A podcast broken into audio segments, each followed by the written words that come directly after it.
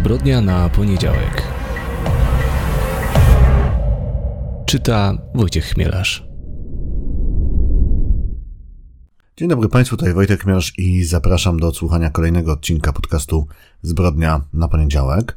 Podcastu, w którym opowiadam Państwu o różnych ciekawych, według mnie przynajmniej, sprawach kryminalnych z całego świata. I dzisiaj przeniesiemy się do Wielkiej Brytanii, i opowiem Państwu, no i teraz tak, muszę powiedzieć, że złamię obietnicę, ponieważ tydzień temu opowiadałem Państwu, że najprawdopodobniej e, opowiem Państwu o Peterze Tobinie, seryjnym zabójcy z Szkocji, który działał na terenie no, całego, e, całego kraju, całej Wielkiej Brytanii. Natomiast przypomniałem sobie, że chcę Państwu powiedzieć o zupełnie innej sprawie, o sprawie, którą ja troszeczkę wcześniej znałem i ona była jakby w orbicie moich zainteresowań, natomiast przypomniał, przypomnieli mi o niej w książce Sekcja zwłok Vincent Di Maio, Ron Franceskel, to jest taka sekcja zwłok, to jest właśnie, no, jak sama nazwa wskazuje, true crime na temat e, pracy w prosektorium. Bardzo fajna książka, zresztą opowiadałem o niej kilka odcinków temu. No i tam ta sprawa, o której dzisiaj Państwu powiem, jest wspomniana tak na marginesie i stwierdziłem, że fajnie byłoby jednak ten temat rozszerzyć i troszeczkę więcej Państwa, Państwu wyjaśnić, co tam się właściwie wydarzyło, bo ona jest bardzo ciekawa, jest e, bardzo dziwna, a równocześnie jest bardzo ważna, jeśli w ogóle chodzi o, tak bym powiedział, historię prawa i pewne zmiany w prawie e, w Wielkiej, e, Wielkiej Brytanii. Więc dzisiaj sobie porozmawiamy o tym, porozmawiamy sobie konkretnie o Timothy Evansie i Johnie Christie, Christie. Dobrze, ale zanim te, do tego przejdziemy, e, to jak zawsze od ponad roku, jeśli mogą Państwo w jakiś sposób e, wspomóc Ukrainę i Ukraińców, którzy walczą właśnie z rosyjską barbarzyńską inwazją, na przykład poprzez jakieś wpłaty na formacje pomocowe, i to naprawdę mogą być niewielkie kwoty, bo tutaj naprawdę każde 5-10 zł robi e, różnicę, no to bardzo o to apeluję. Ja, jak Państwo wiedzą, od dłuższego czasu wspomagam swoimi e, pieniędzmi i też taką działalnością promocyjną Stowarzyszenie Pogoń Ruska. No są tacy ludzie, którzy robią od, no właśnie od lutego zeszłego roku bardzo dużo, bardzo dobrej roboty. E, możecie e, ich działalność prześledzić na Facebooku, właśnie na profilu Stowarzyszenia Pogoń Ruska. Ale jeśli pomożecie swoimi pieniędzmi, czy swoją pracą jakieś inne, inną organizację, no to oczywiście też warto. Jeśli chodzi o nasz kącik literacki, to dzisiaj bym chciał troszeczkę nietypowo Państwu opowiedzieć o powieści Zanim dojrzeją granaty René Karabasz. E, nietypowo, ponieważ jest to generalnie literatura piękna. Nie kryminał, ale e, literatura piękna o Albanii, e, a konkretnie o albańskiej prowincji, gdzie ciągle rządzi kanun. Kanun to jest takie albańskie prawo zwyczajowe i które, no, wyznacza, które wyznacza pewne zasady postępowania, e, też pewne obowiązki, no i też reguluje kwestie zemsty. No i pewnie, jak mogą się Państwo do, domyślić, zanim dojrzeją granaty, jest opowieścią o zemście, tak? I też o wielu, wielu innych rzeczach. No opowiadam o tym, ponieważ ta książka mi się bardzo podobała. Uważam, ona jest po prostu pięknie napisana i jest bardzo ładna i to jest przyjemność ją czytać. No i właśnie to są takie kluczowe sformułowania. Przyjemność czytania w stosunku, w sytuacji, kiedy bierzemy zanim dojrzeją granaty do ręki. E, to jest takie no, najważniejsze uczucie, które jakby towarzyszy mi przy tej, e, kiedy myślę o, o tej, o tej yy, powieści. Natomiast e, no, muszę e, Państwu powiedzieć, że nie do końca uciekam od tego, e, od tych spraw kryminalnych, bo jednak zabójstwo, morderstwo gdzieś w centrum tej opowieści jest. Więc no, dzisiaj troszeczkę faktycznie inaczej, ale René Karabasz, zanim dojrzeją granaty, przełożyła to Mariola Mikołajczak. Bardzo Państwu polecam, jeśli na chwilę byście chcieli uciec trochę od e, true crime albo od kryminałów. A już teraz przechodzimy do dzisiejszej sprawy.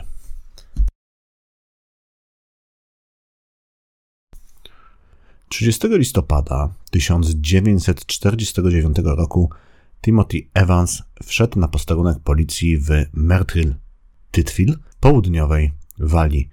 Powiedział, że potrzebuje pomocy.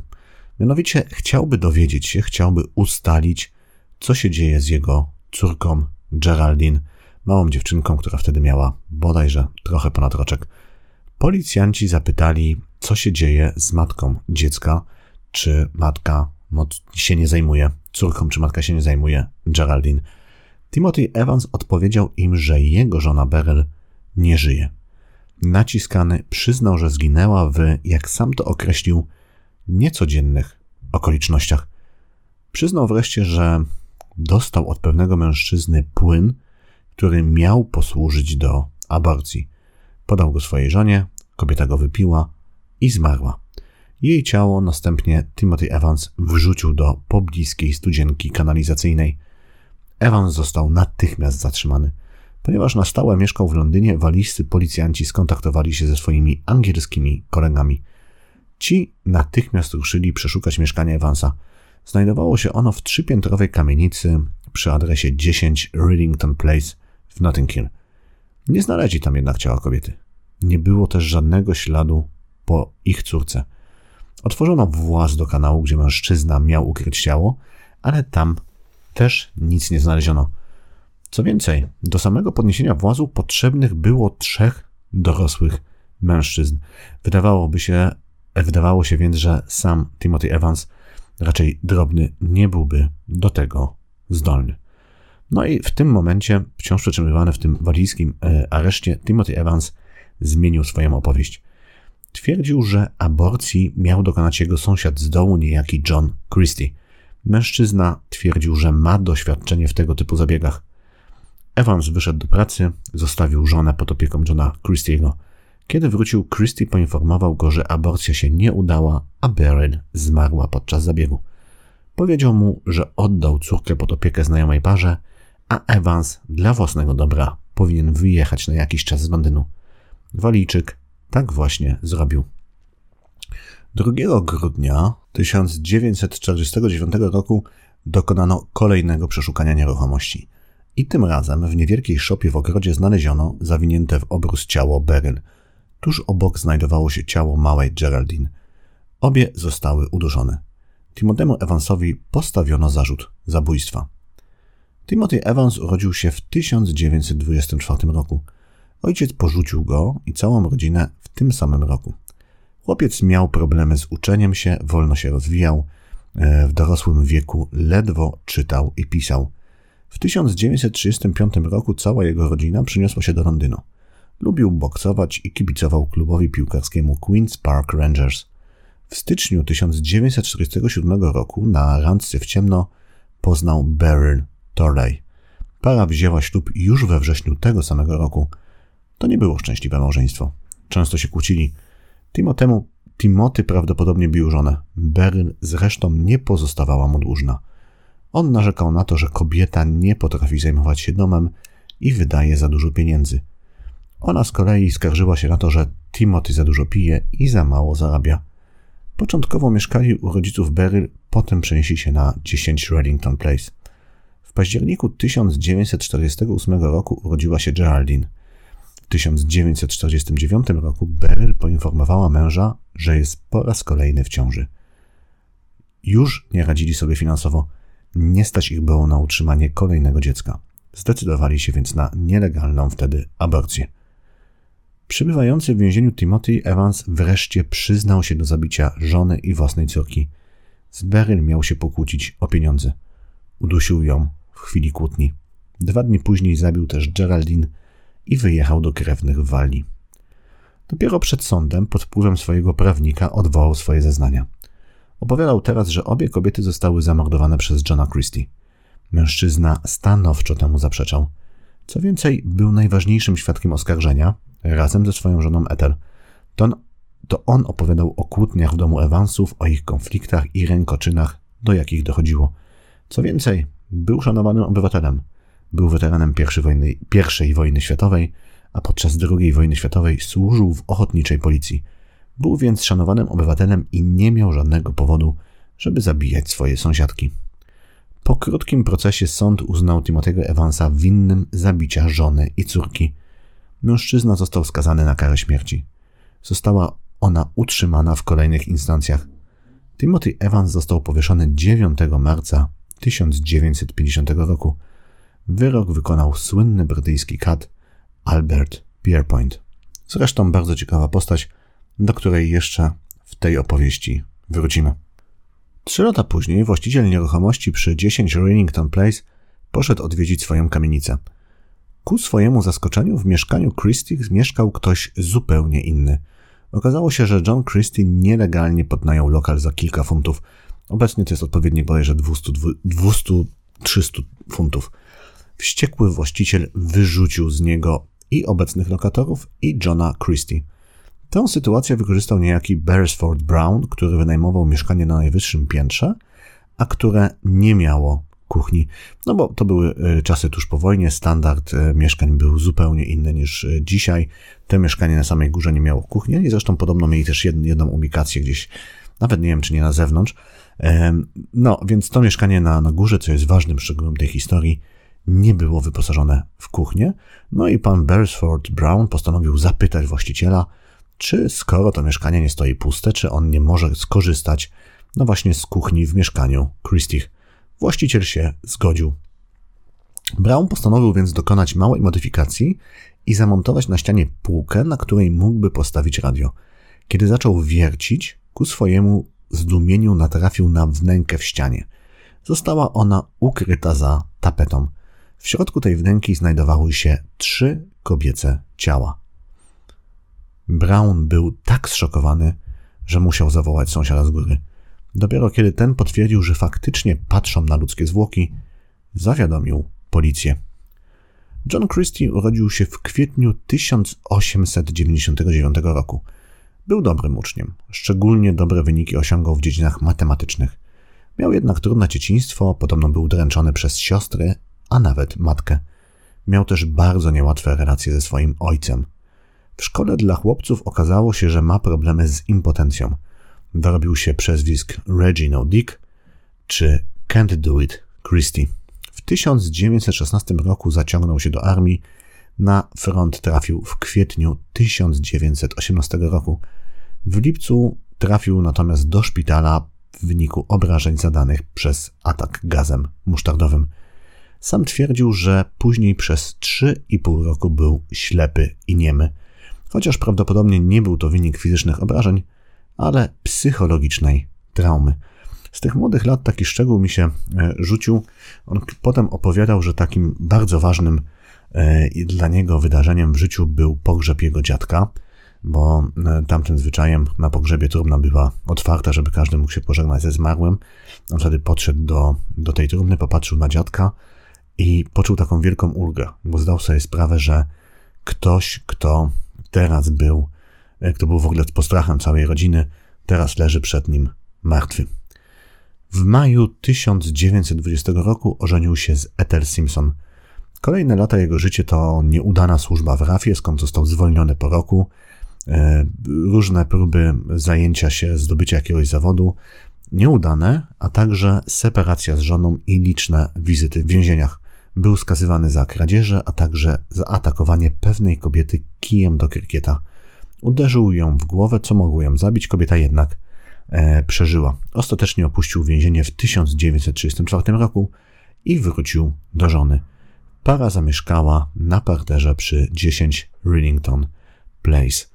E, jeśli chodzi o, ten, o jego życie, jeszcze tutaj ten e, wątek impotencji, problemów seksualnych jest bardzo ważny, ponieważ e, no wiemy, że John Christie bardzo często korzystał z usług prostytutek i właściwie tylko z prostytutkami był w stanie uzyskać seksualne spełnienie. E, I w pewnym momencie e, okazało się, że zaczął zabijać. Pierwszą ofiarą Johna Christie była Ruth Forrest. No i to jest kobieta, która miała naprawdę tragiczną historię życia, zakończoną no, morderstwem po prostu, co jeszcze jakby tragizm tej, tego całego jej życiorysu e, zwiększa. No ona była Austriaczką i w połowie Żydówką. E, wobec tego w 1938 roku, tak kiedy Niemcy e, do, doszło do Anschlussu Austrii e, i Austria stała się częścią III Rzeszy, e, w 1938 roku udało się jej uciec z Austrii do Wielkiej Brytanii nie miała natomiast pojęcia, co się dalej działo z jej rodzicami.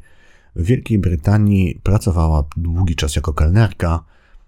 W restauracji poznała pewnego Cypryjczyka, no ale ten związek nie przetrwał. E, pomimo tego, że zaszła w ciążę z tym mężczyzną, e, urodziła dziecko, natomiast oddała je do adopcji. W 1943 roku pracowała w fabryce amunicji, ale ponieważ nie zarabiała wystarczająco dużo, żeby móc się utrzymać, dorabiała jako prostytutka. No i tak właśnie poznała Johna Christie, który zaprosił ją pewnego wieczoru do domu. Ethel wtedy nie było w Londynie, odwiedzała swoich krewnych.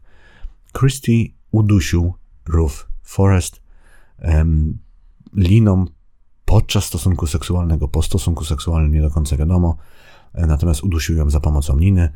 Początkowo schował jej ciało pod podłogą, a później, noc później, zakopał w ogródku. W 1944 roku John Christie pracował w fabryce aparatów radiowych Acton, no i tam poznał niejako Muriel Amelię Ely. 7 października 1944 roku zaprosił ją do siebie, przekonując, że ma dla niej lekarstwo na zapalenie oskrzeli.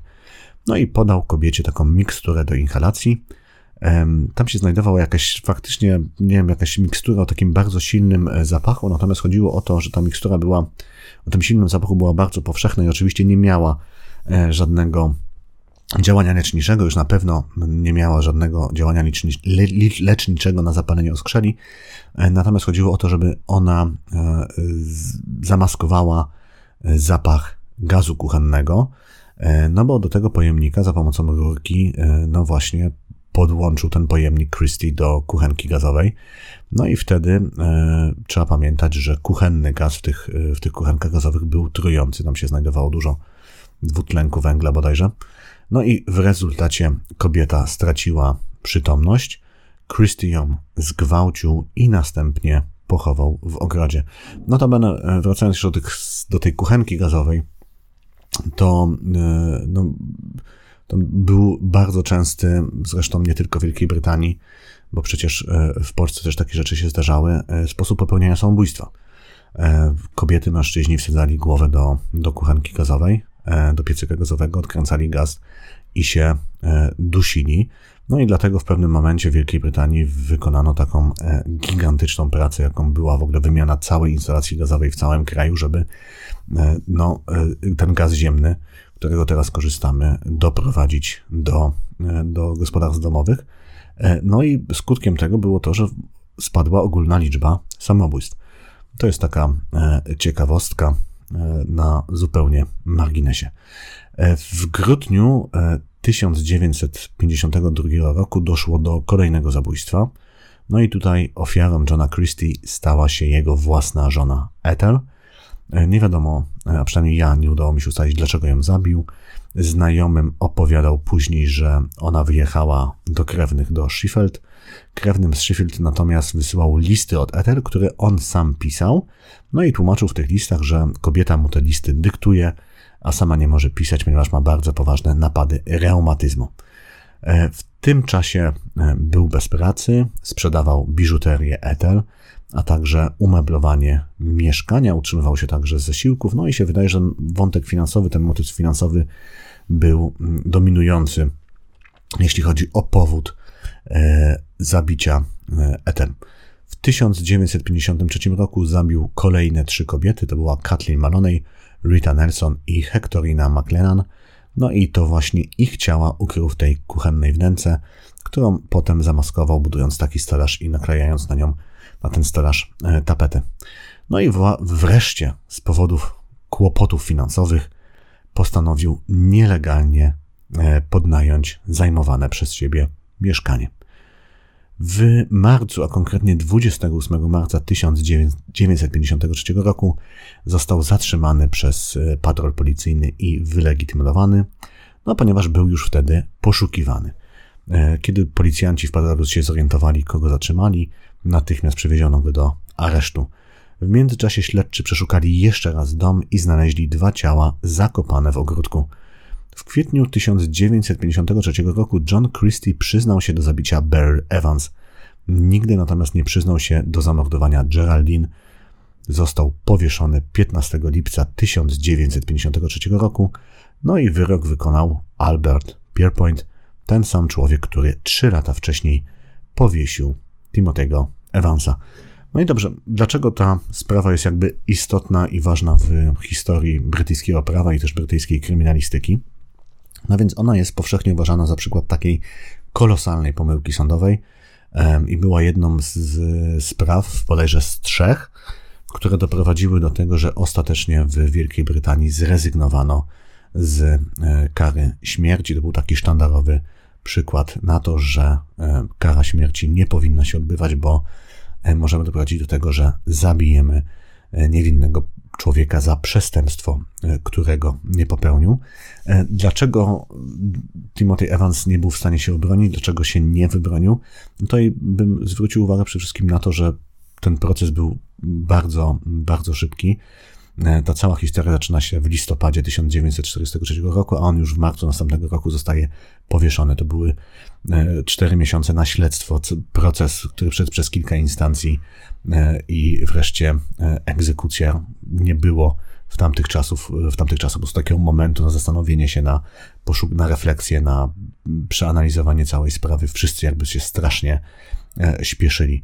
E, no, najważniejsze to niewątpliwie były e, zeznania Johna Christie. Tam jeden z autorów, który opisuje tę sprawę, mówi, że no, tam była sytuacja, że było zeznanie przeciwko zeznaniu. Timothy Evans obarczał winą Johna Christiego, John Christie Timothy'ego Evansa, tylko że, no właśnie, Timothy Evans miał tą reputację drobnego pijaczka, takiego e, awanturnika, człowieka no, skorego do wybuchów gniewów, no, można było powiedzieć o nim wszystko, co najgorsze, a John Christie, no, pomimo tego, tych wyroków więzienia, pomimo tego, że uderzył jakąś e, kobietę e, kijem krykietowym w głowę, to jakoś nie wypłynęło na sali sądowej on był uważany za takiego poważnego, szacowanego, szanowanego e, obywatela, no, który nie miał żadnego powodu, żeby kłamać, nie miał żadnego powodu, żeby niesłusznie obciążać swojego sąsiada.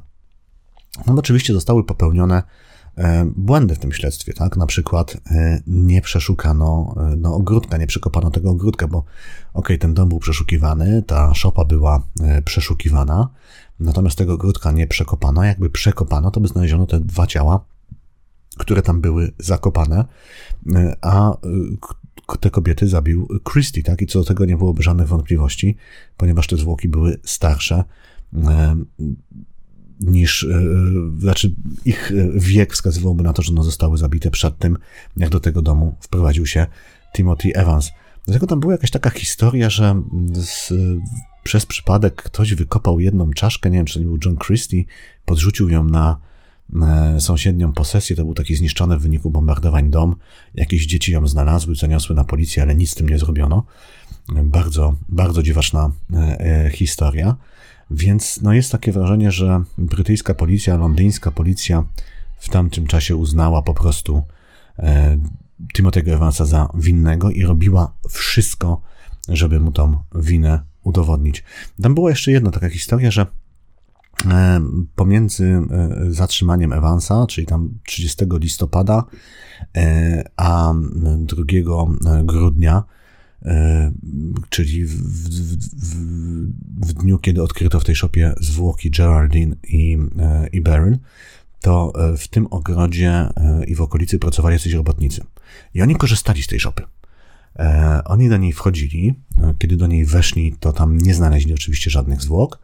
No a jednak odnalazły się 2 grudnia, przy czym no, Timothy Evans nie mógł ich tam wsadzić w międzyczasie, ponieważ przez cały czas znajdował się w areszcie w Walii. Tak? Natomiast, więc to był jakby taki dowód jego niewinności, dowód tego, że on tych dwóch kobiet e, nie zabił. E, natomiast z jakiegoś powodu zeznania tych robotników uznano za totalnie niewiarygodne i też ich nie wzięto pod uwagę. No, później e, badacze tej sprawy też zwrócili uwagę, że ten moment, kiedy Timothy Evans przyznaje się do, do winy, a właściwie sama treść tych zeznań, tak słownictwo, jakie, jakiego on używa, no, wskazują na to, że to były to nie były jego słowa, to były słowa, które były przygotowane przez jakiegoś policjanta, bo tam był prawniczy, policyjny żargon. To nie był sposób wysławiania się e, mężczyzny, no, który ledwo umiał czytać i pisać. Więc obecnie generalnie uważa się, że najbliżej prawdy o tamtych wydarzeniach e, było to drugie zeznanie Timothy'ego Evansa, kiedy on opowiadał, że dogadał się ze Christine. Christie e, obiecał mu, że no, dokona aborcji u, u Beryl. No i on po prostu wyszedł do pracy, a kiedy wrócił, jego córki nie było, a Beryl już nie żyła.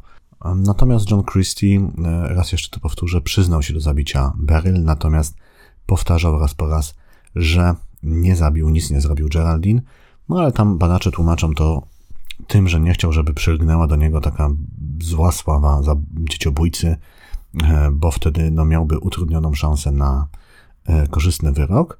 E, no, przy tym inni więźniowie by go odpowiednio potraktowali. Przy czym korzystny wyrok wcale nie liczył na uniewinnienie, natomiast w, podczas procesu jego obrońcy stawiali tezę, że on jest niepoczytalny, E, psychologowie, którzy go zbadali, stwierdzili, że on ma no, typ osobowości histeryczny, natomiast jak najbardziej jest e, poczytalny i może odpowiadać za swoje czyny.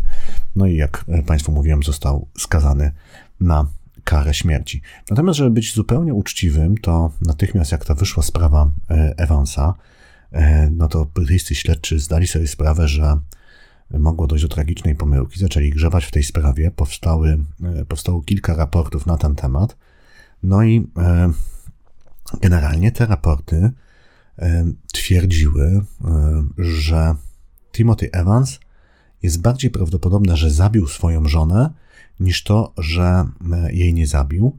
Przy czym autor tego raportu twierdzi, że wątpliwości związane z tym, czy on zabił tą kobietę, czy nie, czy zabił swoją żonę, czy nie, no są na tyle duże, że nie powinien zostać skazany na karę śmierci. No i tutaj autorzy tych raportów stawiają tezę, że Timothy Evans faktycznie zabił e, swoją żonę Beryl, natomiast Geraldine została zabita już przez Johna Christie, ponieważ John Christie dowiedział się, że Timothy Evans zabił swoją żonę. E, no, była e, żywa mała córeczka i on się przestraszył, że jak ktoś się zacznie tym, dzieckiem interesować, taka jest stawiana teza po prostu, że jak ktoś się zacznie tym dzieckiem interesować, grzebać w tym, to, to odkryją śledczy także te zwłoki zakopane w ogródku i on wpadnie, no i żeby uspokoić sytuację, zatuszować sytuację, zabił też tą małą e, dziewczynkę. No, mi się to wydaje troszeczkę naciągane, mało wiarygodne, natomiast taką tezę e, stawiano. No i też, żeby zupełnie uczciwie opowiedzieć o tej e, sprawie, jest też grono e, badaczy tej sprawy, którzy uważają, że absolutnie tak John Christie był seryjnym zabójcą, jest odpowiedzialny za te zabójstwa, o których Państwu opowiadałem, natomiast Timothy Evans zabił i swoją żonę, i swoją córkę. No i wśród tych ludzi, którzy tak uważają, jest między innymi brat, teraz już blisko 90-letni Bear, który kilka lat temu na ten temat napisał książkę, w której stara się udowodnić, że to Timothy Evans był temu wszystkiemu e, winien.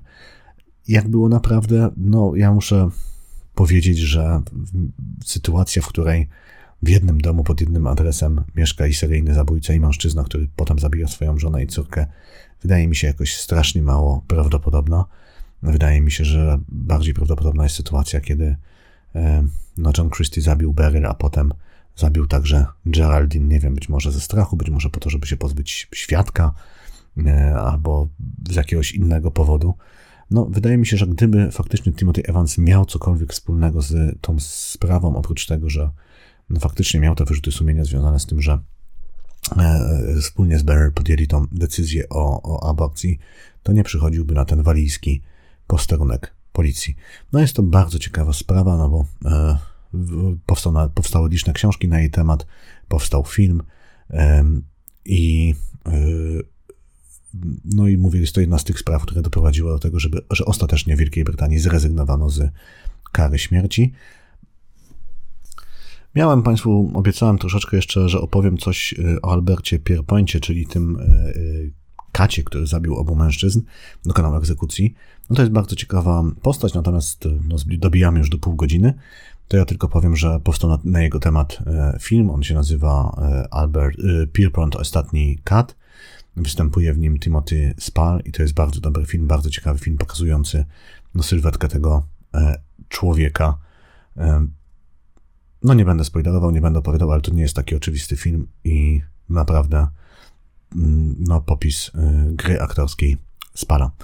Dobrze, więc to na dzisiaj e, koniec. Mam nadzieję, że faktycznie w następnym odcinku, ale to już po świętach, porozmawiamy sobie troszeczkę o Peterze Tobinie, ale być może jakaś inna sprawa mi e, wpadnie na warsztat i to oni raczej Państwu opowiem. E, a póki co już się żegnam. Przypominam, jeśli podoba się Państwu ten podcast, jeśli podoba się to, co robię, to szerujcie, dzielcie się, opowiadajcie o tym podcaście. Będę za to wszystko bardzo, bardzo wdzięczny. Pozdrawiam. To była Złodnia na poniedziałek. Wojciech Mianasz.